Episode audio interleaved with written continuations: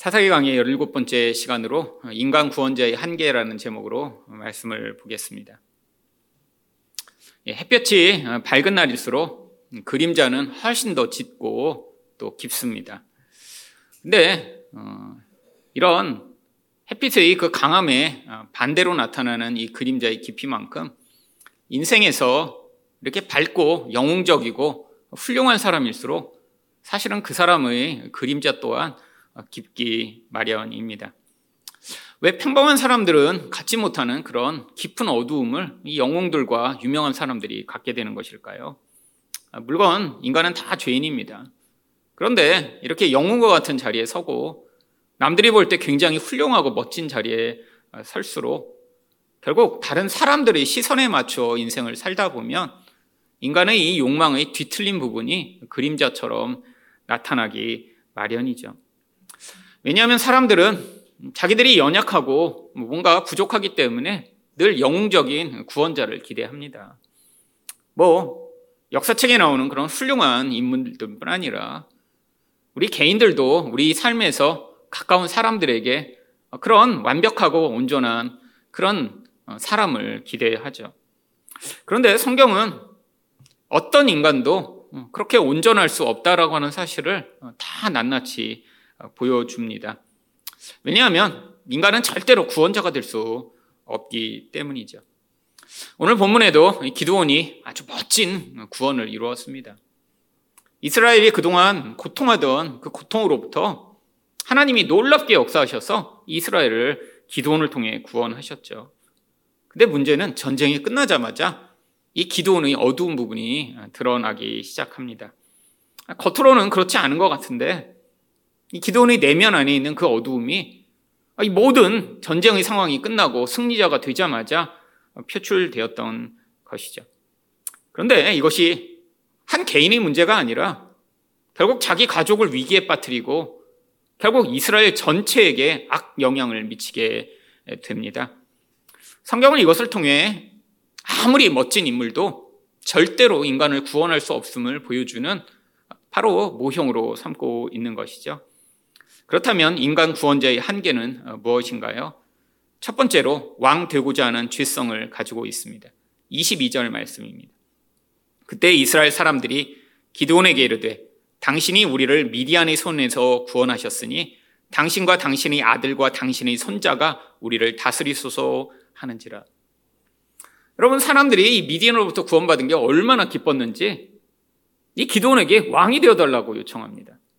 근데 기도는 한 사람만이 아니에요. 당신 가문이 대대로 이어서 우리를 다스려 달라라고 바로 이 가문 자체를 왕의 가문으로 삼으려고 하는 것이죠. 아니 이전에 다른 구원자들이 이스라엘을 구원했습니다. 근데 그때는 이런 요구를 한 번도 한 적이 없었어요. 근데 왜 이번에만 이렇게 요청하는 것일까요?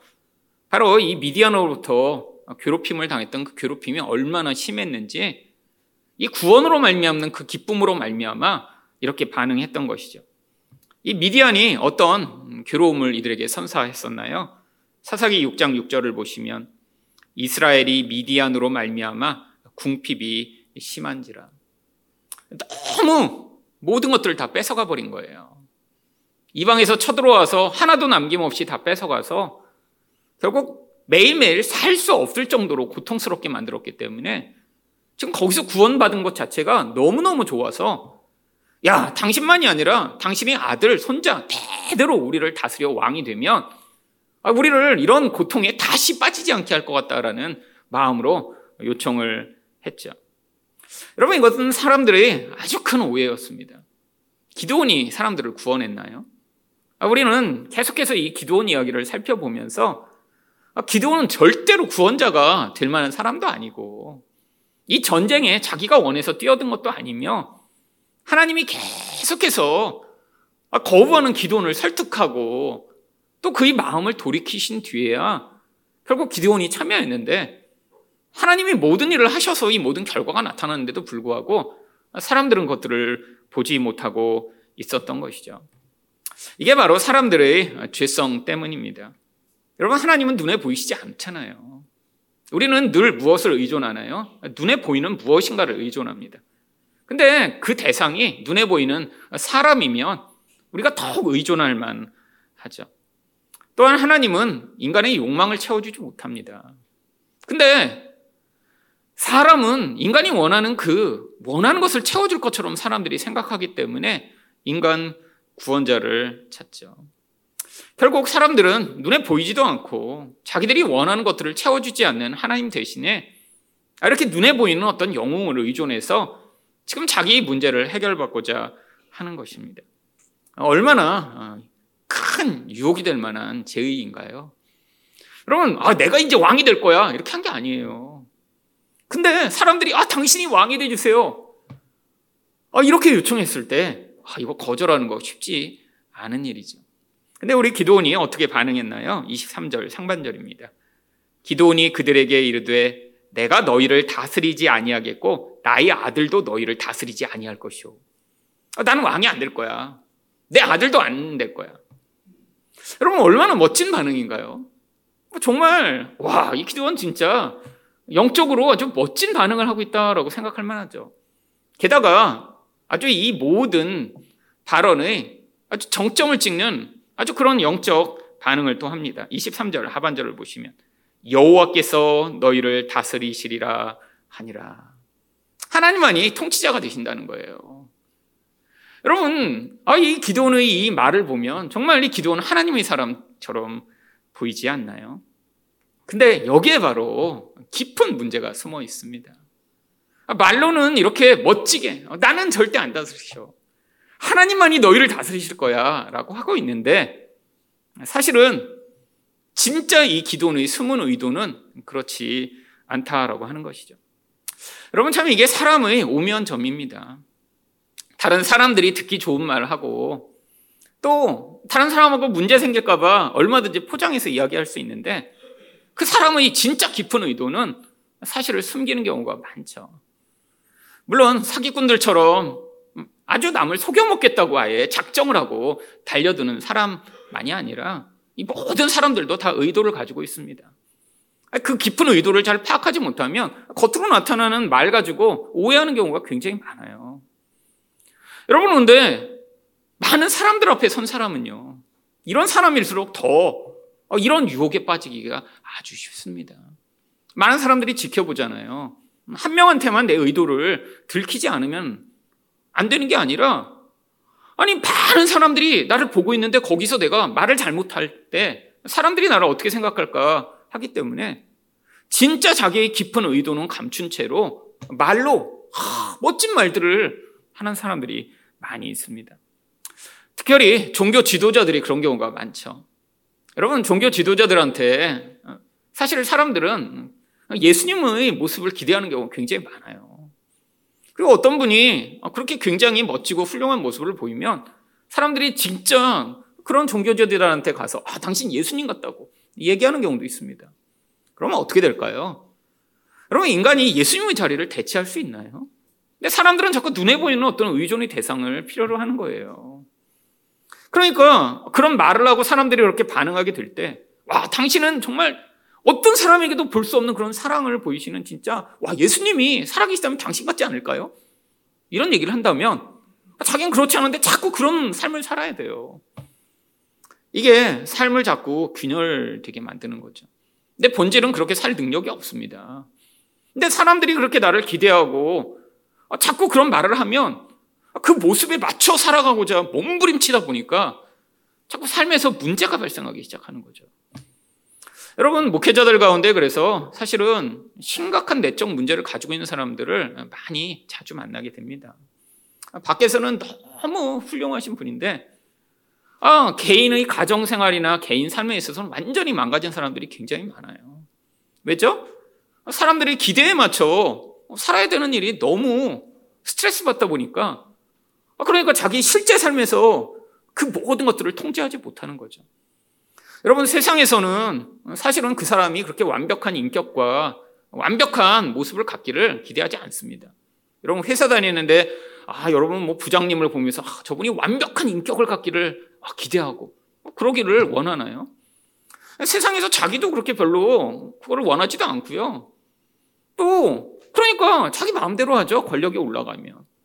근데 이 영적 지도자가 되고 사람들이 눈앞에 선다는 건 그런 이중성을 자꾸 요구받게 되는 것이죠. 여러분, 기도원이 말로는 하나님만이 너희를 통치하신다라고 했는데 그의 실제 삶은 어떠했나요? 30절입니다. 기도원이 아내가 많으므로 그의 몸에서 낳은 아들이 70명이었고 여러분 아들을 70명 정도 낳으려면 아내가 몇 명 정도 돼야 아들을 70명 낳을 수 있을까요? 여러분 따, 딸은 아예 여기 기록도 안 했습니다. 딸도 또한 뭐 7, 80명 많게는 100명쯤 있었겠죠. 한 사람이 수백 명의 이런 자식을 갖기 위해서는 아내가 정말 수십 명은 돼야 되죠. 여러분 아무리 부자라도 아내를 3명, 4명, 5명 이렇게 갖기 쉽지 않습니다. 여러분, 이렇게 수십 명의 아내를 갖는 것은 누구만 할 수 있는 일인가요? 자기 하렘을 가진 왕만 할 수 있는 일이죠. 여러분, 왜 사람들이 이렇게 왕이 되기를 원하죠? 자기 욕망을 절제받지 않고 끝없이 행사하고 싶어서죠. 여러분, 세상에서도 왕처럼 사는 사람이 있습니다. 여러분, 여기도 자동차 좋아하는 분 계시잖아요. 근데 아무리 자동차를 좋아한다고 개인이 뭐 자동차를 뭐 100대 가질 수 있나요? 불가능합니다. 아, 난 자동차가 너무 좋아. 그래도 그런 사람 주변에 있잖아요. 그래도 뭐 세대, 네 대. 저희 아파트 같은 경우에는 두 대 이상은 차를 아예 아파트 안에 들어오지 못하게 막아놨어요. 그러니까 아무리 자기가 돈이 많고 차를 갖고 싶어도 아파트 자체에 두 대 이상 세울 수가 없습니다. 그 개인이 그렇게 많은 차를 갖고 싶으면 사실은 어떤 자리에 서야 되나요? 왕 같은 삶을 살 수 있고 능력이 있어야죠. 여러분 바로 한국에도 그런 사람이 있었죠. 예전에 이건희 회장님. 차를 너무 좋아하셔갖고 그래서 그분이 만든 게 뭐냐면 용인의 스피드웨이 경기장을 만든 거예요. 거기다가 자기가 전 세계에서 수집한 그런 차들을 한 100여 대를 주차해 놓고 가끔씩 시간 날 때마다 그 경기장을 돌았다라고 합니다. 지금 돌아가시고 나서 거기가 그냥 경기장으로 바뀌었죠. 세상에서 재벌 정도 돼야 남들은 한 대, 두 대 갖는 차를 100대, 200대 가질 수 있는 거예요. 여러분, 왕이 되는 자리가 바로 이 인간의 욕망을 제한받지 않고 누릴 수 있는 자리입니다. 여러분, 아내? 아니, 이런 성적 쾌락을 누리고 싶은 이것은 많은 욕망 가운데 하나죠. 아니, 가장 기본적인 욕망이죠.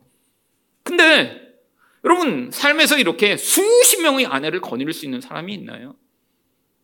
근데 누가 그랬어요? 기도원이요. 왕도 아닌데 지금 말로는 나는 왕이 안 되겠다라고 했는데 실제 삶에서는 왕처럼 살고 있었던 것이죠. 게다가 31절을 보시면 세겜에 있는 그의 첩도 아들을 낳았으므로 그 이름을 아비멜렉이라 하였더라. 아니 아내가 수십 명인데 아니 왜 세겜이라고 멀리 가서 왜 첩까지 따로 거느린 것이죠?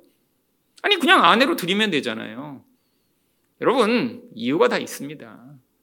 여러분, 이렇게 왕과 같은 사람이 어떤 여자를 이렇게 취하려면 자기랑 급이 맞아야 돼요. 근데 지금 진짜 정식 아내로 들이지 않고 먼 곳에 따로 살게 하면서 거기에서 그냥 그 여자를 처벌어 들였다는 거는 이 여자는 이방인이거나 아내로 들일 수 없는 아주 부적절한 어떤 여인이었던 거예요. 근데 그냥 단순한 성적 쾌락을 위해 멀리까지 가서 그녀를 취한 거죠. 예뻐요. 자기 마음엔 들어요. 아내로 삼아 결혼해서 데리고 살기에는 지금 문제가 있어요. 사람들이 눈이 보여요. 아니, 어떻게 저런 이방영인이나 이런 창녀를 데리고 살아? 이렇게 할까봐 멀리 두면서 그냥 자기 성적 쾌락만을 취했던 것이죠. 근데 더 문제는 그렇게 그 첩으로부터 낳은 아이 이름을 아비멜렉이라고 지은 것입니다. 여러분, 아비멜렉이 무슨 뜻인 줄 아세요? 내 아버지는 왕이다라는 뜻입니다. 여러분, 내 아버지가 누구예요? 기도원이잖아요. 다른 말로 이야기하면 기도원은 왕이다가 자기 아들의 이름을 둔 거예요. 근데 진짜 아들은 아닙니다. 이미 70명이나 아들이 있어요. 근데 그 아들 가운데는 그런 이름을 붙이지 않은 이유가 뭐예요? 사람들이 보고 있으니까요. 그래서 멀리 가서 아무도 모르는 곳에서 취해 아들을 낳아놓고는 그 아이 이름을 기도는 왕이다라고 이름을 붙이고 가서 어 내가 왕이지? 내가 왕이지? 그때마다 확인하고 싶었던 것이죠. 여러분, 이게 기도원의 실체입니다. 말로는 하나님이 다스리시고 나는 왕이 안 될 거야. 자기 행동으로는 자기가 왕처럼 살고 있죠. 근데 왜 이렇게 한 것일까요? 기도는 소심한 사람이었기 때문입니다. 여러분, 사람의 눈치가 너무 두려워요. 자기가 진짜 왕이 되라고 했을 때 왕이 덜컥 되어버리면, 그 다음에 자기가 책임을 져야 되잖아요. 그러니까 그 책임은 지고 싶지 않았던 거예요. 아니, 왕이 돼서 나중에 문제가 생겼을 때, 오, 왕인데 왜 이렇게 잘못해? 우리가 세워줬는데 왜 그러는 거야? 라고 하면 그때 그게 너무 싫으니까 그 모든 책임은 내려놓고 그냥 왕처럼 살고 싶었던 것이죠. 여러분, 이게 바로 왕이 되고 싶은 인간의 아주 근원적 죄성입니다. 겉으로는 너무 소심하고 기도원처럼 그냥 겉으로 드러내고 싶어 하지도 않아요. 그냥 나서고 싶어 하지도 않는 것처럼 보이고 너무너무 얌전하고 너무너무 그냥 다른 사람 볼 때 조용한 존재인 것 같아도 인간의 본질 안에 있는 이 하나님처럼 되고자 하는 이 깊은 죄성은 어떤 누구도 벗어날 수 없습니다. 왜죠? 창세기 3장 5절을 보시면 너희가 그것을 먹는 날에는 너희 눈이 밝아져 하나님과 같이 되어 선악을 할줄 하나님이 아심이니라. 여러분, 우리는 다 하나님처럼 되고 싶은 존재이기 때문이죠. 여러분, 하나님처럼 우리는 다 살고 싶어요. 근데 우리가 눈에 안 보이는 그런 하나님이 아니라 이 세상에서 눈에 보이는 하나님처럼 내가 좋은 것이라고 판단하는 모든 것은 내가 다 이루면서 아, 그렇게 살고 싶은 게 우리 본성이고 어, 본질입니다. 여러분, 이 죄성이 우리는 영적으로 내재되어 있기 때문에 어떤 인간도 절대로 구원자가 될 수 없어요. 구원자가 되기 위해서는 자기가 하나님처럼 되려고 하는 인간은 결국 다른 사람을 자기 욕망의 도구로 삼고 파괴할 수밖에 없습니다. 성경이 왜 이 기도원이 이런 모습을 가지고 있음을 보여주는 것이죠? 아니, 인간은 일시적으로 이렇게 하나님이 도구로 사용받을 수는 있지만 이 깊은 죄성으로 말미암아 인간은 절대로 영원한 구원자가 될 수 없음을 보여주는 것이죠. 여러분, 우리 또한 마찬가지입니다. 우리가 결국 인간이 어떤 사람을 구원하는 것 아니에요. 우리는 다 그냥 일시적 도구일 뿐이죠. 여러분, 어떤 사람이 그런 구원자 역할을 하지 않는다 그래서 그래서 실망할 것도 아니고 또한 여러분이 구원자가 되고자 나서서도 안 됩니다. 여러분, 많은 부모님들이 자기 자녀의 구원자가 되고자 했어요. 그 자녀가 원하는 걸 다 들어주고 그 자녀를 내가 볼 때 최선의 길이라고 해서 자꾸 인도하고자 해요. 여러분, 근데 그게 정말 그 아이를 구원하는 방법일까요? 아닙니다. 부모가 아무리 노력해서 뭐 좋은 환경을 만들어주고 아, 좋은 어떤 길을 해준다고 해도 하나님이 한 사람의 인생에서 개입하셔서 그 인생을 인도해 나가시지 않으면 여러분 인간이라는 존재는 사람이 만들어내고 사람이 구원할 수 있는 존재가 아니잖아요. 여러분 자기가 구원자가 되고자 하는 그 자리에서 우리가 내려와야 됩니다. 여러분 절대로 사람은 다른 사람의 인생을 온전하게 만들 수 없는 존재예요. 여러분 왜죠? 우리는 미래를 전혀 알 수 없습니다. 지금은 그게 가장 좋아 보이는 길이어도 정말 우리 인생에서 그 좋아 보이는 것을 내가 아 이게 너무 중요하니까 이 사람에게 꼭 이것을 해서 이 사람이 이렇게 바뀌도록 만들어야겠다라고 하는 그 의도 자체가 어쩌면 다른 인생을 파괴하는 도구가 되기 쉽죠. 여러분 결국 자기가 구원자의 자리에서 내려오고 아니면 자기가 기대하는 어떤 구원자를 내려놓고 하나님은 결국 예수 그리스도만을 믿기를 바라고 계신 것입니다. 두 번째로 인간 구원자의 한계는 무엇인가요? 욕망으로 말미암는 우상 숭배의 유혹을 받습니다. 24절입니다. 기도원이 또 그들에게 이르되 내가 너희에게 요청할 일이 있으니 너희는 각기 탈취한 귀고리를 내게 줄지니라 하였으니 이는 그들이 이스마엘 사람들이므로 금 귀고리가 있었습니다. 지금 전쟁하느라고 이 기도원이 적극적으로 탈취물을 많이 모으지 못했겠죠. 아, 근데 사람들에게 지금 가지고 있는 것을 이렇게 얻어내려고 보니까 사람들이 금기거리를 여러 개 가지고 있는 거예요. 근데 이 금기거리는 무엇이냐면 특별히 이 미디안 족속 가운데 같이 살고 있던 이 이스마엘 사람들이 사실 자기 우상을 여기다 금 귀걸이 혹은 금 코걸이로 만들어 매달고 있던 작은 우상들이었습니다. 근데 뭐 지금처럼 이 조그만 귀걸이를 단 게 아니라 커다란 이런 덩어리들을 여기다 우상을 형상화하여 만든 것이기 때문에 굉장히 값어치가 나가는 것이죠. 사람들이 보니까 죽은 사람으로부터 다 뜯어내서 코드를 가지고 있는 걸본게된 거예요. 여러분, 그래서 달라고 그랬더니 사람들이 어떻게 반응하나요? 25절입니다. 우리가 대답하되 우리가 즐거이 드리리다 하고 겉옷을 펴고 각기 탈취한 귀걸이를 그 가운데 던지니. 사람들이 얼마나 이 구원받은 것이 기뻤는지 자기가 가져온 그 금귀걸이는 다 내놓습니다. 물론 딴 것도 많이 취한 게 많겠죠. 지금 이 얼마 안 되는 군대가 13만 5천 명을 다 죽이고 그들의 물건을 다 뺏었잖아요. 그러니까 지금 나머지도 많이 챙겼으니까 귀걸이 하나 정도 주는 것쯤 괜찮다라고 생각한 것입니다. 아마 기도원도 그를 의도했겠죠. 가지고 있는 뭐 3분의 1씩 내놔. 아, 그럼 사람들이 왜 싫어? 이렇게 할 테니까 많은 것 중에 작지만 가장 값어치 있는 거를 달라고 했을 때 사람들이 쉽게 내놓을 수 있다는 것을 간파한 거예요. 여러분 사람들이 다 내놓습니다.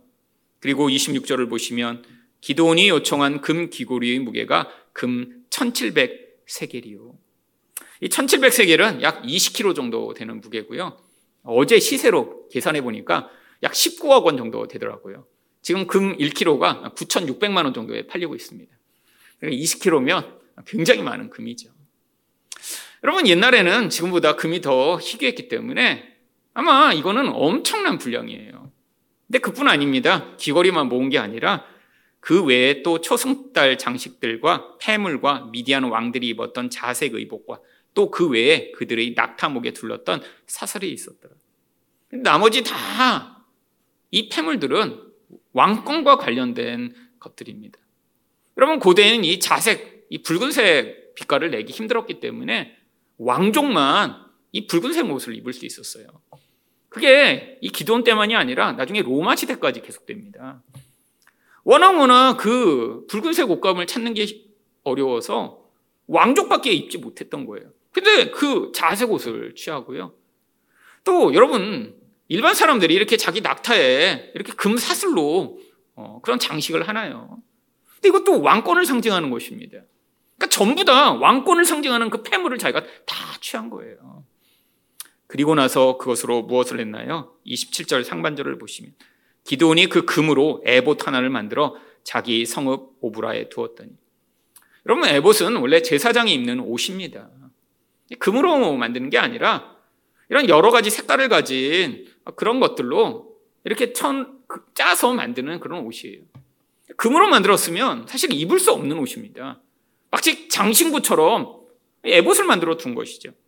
원래 출애굽기 28장 6절을 보시면 에봇을 어떻게 만들었는지 이렇게 기록합니다. 그들이 금실과 청색, 자색, 홍색 실과 가늘게 꼰 배실로 정교하게 짜서 에봇을 짓대. 제사장이 진짜 입던 옷이에요. 물론 이렇게 하나님께 제사를 드리고 하나님의 뜻을 전할 때 입던 특별한 옷이죠. 여기 나와 있는 이 모든 옷에 들어간 이 실의 색깔도 하나님 나라의 왕권과 또 영원함과 뭐 이런 것들을 상징하는 그런 실들을 섞어서 만든 것입니다. 근데 왜 그 비싼 금을 모은 뒤에 그걸로 이런 옷 같은 것을 만들어서 전시해 둔 것일까요? 여러분 이게 바로 기도원이 의도한 것이죠. 여러분 지금 왕은 되지 않았어요. 근데 사람들이 지금 뭐를 원하는지 기도는 지금 알게 된 거예요. 이 사람들에게 영적 이런 인도와 지도를 베풀어야 돼요. 근데 그냥은 할 수 없습니다. 자기가 제사장도 아니에요. 그러니까 사람들이 진짜 원하는 형상, 이 금으로 만든 이런 제사장 옷을 자기 집에 둠으로 말미암아 자기가 마치 영적 영향력을 미치고 아, 자기 집이 이렇게 사람들에게 마치 제사장이 하나님의 뜻을 알리는 것 같은 영향력을 줄 수 있는 것처럼 지금 행세하기 시작한 것이죠. 근데 왜 금으로 만들었을까요? 사람들이 하나님으로부터 얻어내기에 가장 열망하는 것이 사실은 이런 재물이기 때문입니다. 여러분, 기도는 사람들을 너무 잘 알았던 거예요. 자기가 지금 왕은 안 됐어요. 근데 왕처럼 살면서 계속 영향력을 미치기 위해서는 왕이라는 타이틀이 아닌 사람이 이런 영적 영향력을 미쳐야지만 된다는 걸 알고 일부러 금으로 만든 거예요. 아니, 허름한 배옷으로 만들면 사람들이 기대하지 않을 거 아니에요. 그러니까 하나님이 마치 아, 그에게 찾아와 하나님이 뜻을 구하는 자들에게는 마치 금을 줄 것처럼 사람들에게 화려한 것들을 보여줌으로 말미암아 마치 자기가 그 사람들의 영적 지도자인 것처럼 행세하기 시작한 것이죠. 여러분 이게 가져온 결과가 무엇인가요? 27절 하반절입니다. 온 이스라엘이 그것을 음란하게 위함으로 그것이 기도원과 그의 집에 올무가 되니라. 여러분 이 음란하게 위한다는 것은 바로 그 도구를 통해서 하나님이 아닌 결국 우상 숭배를 시작했다라고 하는 것을 의미합니다. 우상 숭배가 무엇인가요? 자기 마음이 원하는 것들을 열망하여 구하는 것을 우상 숭배라고 하죠. 여러분 모든 사람들은 다 자기 마음에 자기의 우상이 있습니다. 근데 그게 눈에 보는 금의 형태로 현현이 됐어요. 그러니까 거기 가서 계속해서 하나님 대신에 바로 그 눈에 보이는 그 재물과 성공과 그 쾌락과 부요를 열망했던 것이죠. 근데 왜 그게 올무가 됐다라고 얘기를 할까요? 아, 원래 이 정도로 끝까지 그게 자기를 사로잡고 자기 집에 벗어나지 못하는 올무가 될지 몰랐어요. 여러분, 기도는 하나님을 경험했습니다. 마음 깊은 곳에 하나님이 이렇게 통치하시지 않는 것에 대한 아, 그런 의문과 갈망이 있는 사람이었어요. 근데 자기가 이렇게 시작해놓고 나니까 아, 더 이상 그게 아니라고 하지를 못하는 상황이 되어버린 거예요. 자기 집에 와서 예배하고 하나님의 뜻을 구하는 모든 사람은 그 눈에 보이는 금 에봇을 보며 자기 열망하는 것들을 토해내는데 거기다 대고 아, 사실은 아, 그거 아니야. 아, 사실은 하나님을 믿어야 돼. 라고 지금 말하지 못해. 결국 사람들이 원하는 것을 줄 수밖에 없는 상황이 된 것이죠. 여러분, 이 결과가 어떻게 나타났나요? 33절입니다. 기도원이 이미 죽음에 이스라엘 자손이 돌아서서 바알들을 따라가 음행하였으며 또 바알 브리스를 자기들의 신으로 삼고 이스라엘 자손이 주위 모든 원수들의 손에서 자기를 건져내신 여호와 자기 하나님을 기억하지 아니하며 아, 기돈이 죽자마자 결국 노골적으로 바알 숭배를 시작합니다. 그리고 이제 하나님을 완전히 잊어버려 버려요. 문제는 기도원이 있을 때는 끊임없이 하나님의 이름을 부르면서 우상숭배를 했었어요. 아니, 그러니까 지금 서로 속고 있는 거예요. 기도원도, 야, 우리는 하나님께 예배드려. 하나님은 너에게 이것을 주실 거야 라고 얘기하고 있었고, 사람들도 자기들이 하나님을 섬기고 있는 줄 알았어요. 근데 진짜 욕망하는 것은 뭐죠? 바알 숭배였어요. 바알은 무엇을 주니까요? 풍요를 가져오고 쾌락을 가져오는 신이니까요. 여러분, 그리고 나서 더 악한 일은 무엇이냐면 35절입니다. 또 여룻바알이라고 하는 기도원이 이스라엘에게 베푼 모든 은혜를 따라 그의 집을 후대하지도 아니하였더라. 이 구절은 바로 다음 장에 벌어질 이 기도원 가문의 아주 비참한 비극에 대한 전조입니다. 결국 이 우상 숭배가 만들어낸 결과가 결국 이스라엘 백성까지 타락하게 만들고 결국 이 기도원 가문도 멸망하게 만드는 전조가 된 거예요. 아들 70명 가운데 한 명 빼고 다 살해당합니다. 왜요? 우상숭배가 가져온 결과가 이렇게 참혹하게 나타난다는 것을 성경이 보여주고 있는 것이죠. 여러분, 왜 이 기도원의 이야기가 성경에 기록된 것일까요? 인간은 어느 누구나 이 욕망으로 말미암는 우상숭배의 유혹에서 벗어날 수 없습니다. 근데 끊임없이 중간에서 이렇게 사람들의 우상숭배를 자극하고 사람들을 그렇게 영적으로 잘못 인도하는 영향력이 많이 있죠. 물론 한국에는 지금은 이렇게 노골적으로 아예 우리들은 이런 너희에게 마치 이 바알이 줄 것처럼 이런 축복을 줄 것이다라고 이야기하는 교회는 다행스럽게 옛날보다는 많이 줄어들고 있습니다. 근데 여러분 전 세계에서 가장 잘 산다라고 하는 미국에 오히려 이런 health and wealth gospel이라고 하는 이런 잘못된 복음을 가르치는 사람들이 엄청 번성하죠. 문제는 다 교회라고 이름이 붙어 있고요.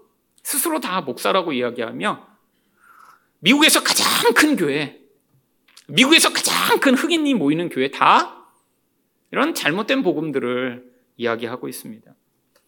여러분, 한국에 이렇게 기독교 방송만 틀더라도 이런 교회에서 드리는 예배나 설교가 그냥 매주 방송되고 있어요. 왜죠? 아, 미국이니까. 가장 큰 교회니까. 여러분 대표적인 것이 바로 조엘 오스틴이라고 하는 사람이 지금 목회하고 있는 레이크우드 church죠. 여러분 미국에서 제일 큰 교회입니다. 뭐 4, 5만 명 정도 다닌대요. 직접 저도 가봤습니다. 커다란 예, 농구 경기장을 개조해서 어, 예배당으로 만들었어요. 무대를 얼마나 화려하게 만들었는지 그 무대를 만드는 데만 수십억 원 썼다고 그러더라고요. 그래서 헐리우드에서 아카데미상 시상식 하는 아, 그런 기술자를 데려다가 그걸 만들었대요. 그래서 무대가 이렇게 밑으로 빠졌다가 막 올라와요. 밑에 이제 뭐 크레인 같은 걸로 들어갔고. 대단합니다. 생각해 보세요. 몇만 명이 들어온 농구장에 만들어진 그런 어, 예배당. 여러분 이 TDJX라고 하는 또 미국에서 가장 큰 흑인 교회를 목회하는 목사라고 하는 이 사람은 또 어, 파터스 하우스라는 그런 교회라고 하는 곳을 하고 있습니다. 미국에서 제일 큰 흑인 교회예요. 여기도 제가 가봤습니다. 주차장이 얼마나 큰지 차 대고 차 잃어버릴 뻔했어요. 너무 주차장이 넓어서 내 차가 어딘지 찾을 수가 없어요. 얼마 그 끝이 안 보여요. 끝이 주차장 그 끝이. 그래갖고 그 주차장에 데려다 주는 셔틀이 존재합니다. 음. 어, 대단하죠. 거기도 만 명이 넘어가는 큰 예배당을 지었어요. 여러분, 근데 여기는 단순히 제가 가서 예배만 드린 게 아닙니다. 이 사람들은 자기 교회가 미국에서 제일 큰 교회들이잖아요. 그러니까 자기 교회에서 매년 리더십 세미나를 합니다. 왜냐하면 미국 전역에서 사람들과 목회자들을 불러서 내가 목회하는 노하우를 알려줄 테니까 이거 배워갖고 너희들은 큰 교회 하라고 매년 이 목회자 세미나를 해요. 그래서 제가 돈 내고 그것도 돈 내고 목회자 세미나를 갔습니다. 왜? 이 나쁜 놈들 내가 실체를 고발하겠다라는 르포 기자의 사명을 가지고 갔어요. 왜냐하면 제가 멀리서 이렇게 보면서 아, 이 사기꾼들 하고 주변 사람들한테 얘기했더니 저보고 그러는 거예요. 그때는 뭐 유학생이었으니까 아니 뭐 목회도 못하는 목사가 저렇게 큰 목사님들 왜 욕만 하냐고. 근데 내가 그 목사 아닌 것 같다고 그 사람들. 그랬더니 막 사람들이 저한테 뭐라고 그래요. 막 책도 내고 저렇게 유명한 사람이고 한국에서 막 유명한 출판사에서 책 내주고 그러는 분을 아, 이렇게 무명인 아무것도 모르는 목사가 이렇게 어, 비난하면 되냐고 막 사람들이 저한테 막 근데 그게 다수로 저를 비난하니까 나중엔 할 말이 없는 거예요. 모여 있을 때. 그래갖고 제가 실체를 파악하겠다. 그래서 돈 내고 갔어요. 돈 내고. 근데 이 사람들이 얘기하는 게 똑같아요. 우리는 사람들이 원하는 것을 준다는 거예요. 근데 사람들이 원하는 게 뭔가요? 사람들이 원하는 건 하나님이 자기를 부여하게 만들고 건강하게 만들어주는 거, 성공하게 만들어주는 거를 원하는 거고, 이 사람들은 사람들이 원하는 걸 주기 때문에 우리 교회는 커진다는 거예요. 당연하죠. 여러분, 복음을 이야기하면 사람들은 싫어합니다. 복음은 우리가 얼마나 하나님 앞에 죄인인가를 자꾸 보여줘. 하나님의 은혜만을 붙들도록 만들고자 하는데, 이 거짓된 거는 눈에 보이는 어떤 가시적인 결과를 하나님이 주실 거라고 끊임없이 얘기해서 사람들을 속이고 있거든요. 여러분 근데 이 교회에 가보고 나서 이들이 이런 설교가 잘 먹히는 이유를 알게 됐어요. 여러분 이 조엘 오스틴의 교회도 이 미국의 아틀란타 남부에 가장 가난한 사람들이 모여 있는 동네에 바로 교회가 있습니다. 너무너무 가난한 사람들을 데리고 그 짓 하고 있는 거예요. 뭐 지금은 커져서 뭐 부자들도 오고 그런지 모르지만 교회의 시작 자체는 그 아버지가 그 아틀란타라고 하는 곳에서 가장 가난한 사람들 데리고 거기서 그거 한 거예요. 근데 하나님이 이렇게 복을 주시고 그 축복을 받기 위해서는 뭐가 필요해요? 정성을 보여야 되잖아요. 정성을. 사람들에게 정성을 뜯어내서 교회 그렇게 크게 만든 거예요. 그래서 이 조엘 오스틴의 레이크우드 church를 가면 1층에 정말 끝이 안 보이는 이 벽이 있는데 그 벽에 거기다 돈 낸 순서대로 이름 크기를 다르게 해서 이름을 쫙 붙여놨습니다. 거기다 뭐 1억 헌금한 사람은 이름 이만하게 해갖고 김일승 이렇게 크게 바꿔놓고 거기 만 원 헌금한 사람은 김일승 보이지도 않게 막 돋보기로 봐야 돼요. 얼마나 작은지. 벽 전체가 이름이에요. 이름. 그렇게 하고 그 건물을 산 거죠. 여러분 이 파터스하우스를 목회하는 이 TGJX요. 여러분 사람들한테 노골적으로 이야기합니다. 내가 모델이라고 내가. 그러면서 그 얘기하더라고요. 지난주에 벤트리로 차를 바꿨대요, 벤트리. 그렇다고 여러분도 하나님이 벤트리를 주실 거라고 내가 샀으니까. 그러면서 자기가 하나 갖지 못한 게 있대요. 갖고 싶은 것 중에. 제트 비행기를 아직 못 가졌대요. 그들이 기도해 달라는 거예요. 자기가 제트 비행기 가질 수 있도록. 그들이 성도들이 아멘! 왜? 아, 목사님이 제트 비행기 가져야 자기들도 제트 비행기 한번 가질 꿈을 꾸죠. 왜? 그분은 자기들의 욕망을 실현시키는 사람이기 때문에 계속해서 얘기하는 거예요. 자기처럼 되라고. 여러분 조엘 오스틴 그러잖아요. 긍정의 힘 서문에 뭐라고 써 있습니까? 자기가 어려서부터 이렇게 100만 달러짜리 집에 살고 싶어서 꿈을 꿨더니 결국 그런 집에 살게 됐다고. 물론 한국처럼 이렇게 집값이 비싼 데서는 100만 달러 별거 아닌데요. 그렇잖아요. 여기 지금 10억 넘는 집 사는 분 여러분 계시잖아요. 근데 여러분 미국 아틀란타에서는 상황이 다릅니다. 거기서 100만 달러요? 그러면 수영장이 집 안에 집 밖에 있고 뭐 화장실이 13개쯤 있고 이런 집이 100만 달러쯤 돼요. 텍사스는 그렇습니다. 여러분 그런 집에 살도록 꿈을 꿨더니 그런 집에 살게 됐다고 그게 긍정의 서문의 시작이에요. 그래서 그게 긍정의 힘이 된 거예요. 꿈꾸는 대로 이루어진다. 여러분 TGJX는 뭐라고 얘기하는 줄 압니까? 끊임없이 설교 시간에 뭐라고 그러냐면 당신은 100만 달러짜리 집을 살 겁니다. 그러면 사람들이 아멘! 하고 다 일어나서 막 화답을 해요. 근데 그게 아니, 끝이 아닙니다. 자기가 원하는 것을 이렇게 얘기해주는 순간에 사람들이 다 강단을 한 번씩 이렇게 나갔다 와서 앞에 이렇게 치고 오더라고요. 그래서 왜 치고 오나 그랬더니 그냥 치고 오는 게 아니라 저는 가서 이렇게 선포한 복을 이렇게 손으로 치고 오는 줄 알았더니 거기다 헌금하고 오는 거더라고요, 여기. 그래서 나중에 알았어요. 그걸 얘기해 주더라고요. 이렇게 시드머니를 자꾸 심어야 된대요. 말씀이 선포될 때. 그래서 당신들은 100만 달러짜리 집에 살 겁니다 하는 순간에 빨리 나가서 시드머니를 여기다 이렇게 심고 와야 그게 집이 자기 거가 된다는 거예요. 그래서 예배 시간에 사람들이 계속 줄을 서서 왔다 갔다 하는 거예요. 그 가장 결정타가 무엇이었냐면 뭐 그렇게 계속 사람들을 흥분시키다가 갑자기 TDJX가 이렇게 외치더라고요. What do you want? 이 정도는 아시나요? 네. 무엇을 원하십니까? 영어로 분명히 얘기했죠. 모든 성도가 한꺼번에 일어나더니 똑같이 외치기 시작했습니다. Money, money, money! 사람들이 막 춤을 춰요. 어, 좀 자리에 앉아있다가,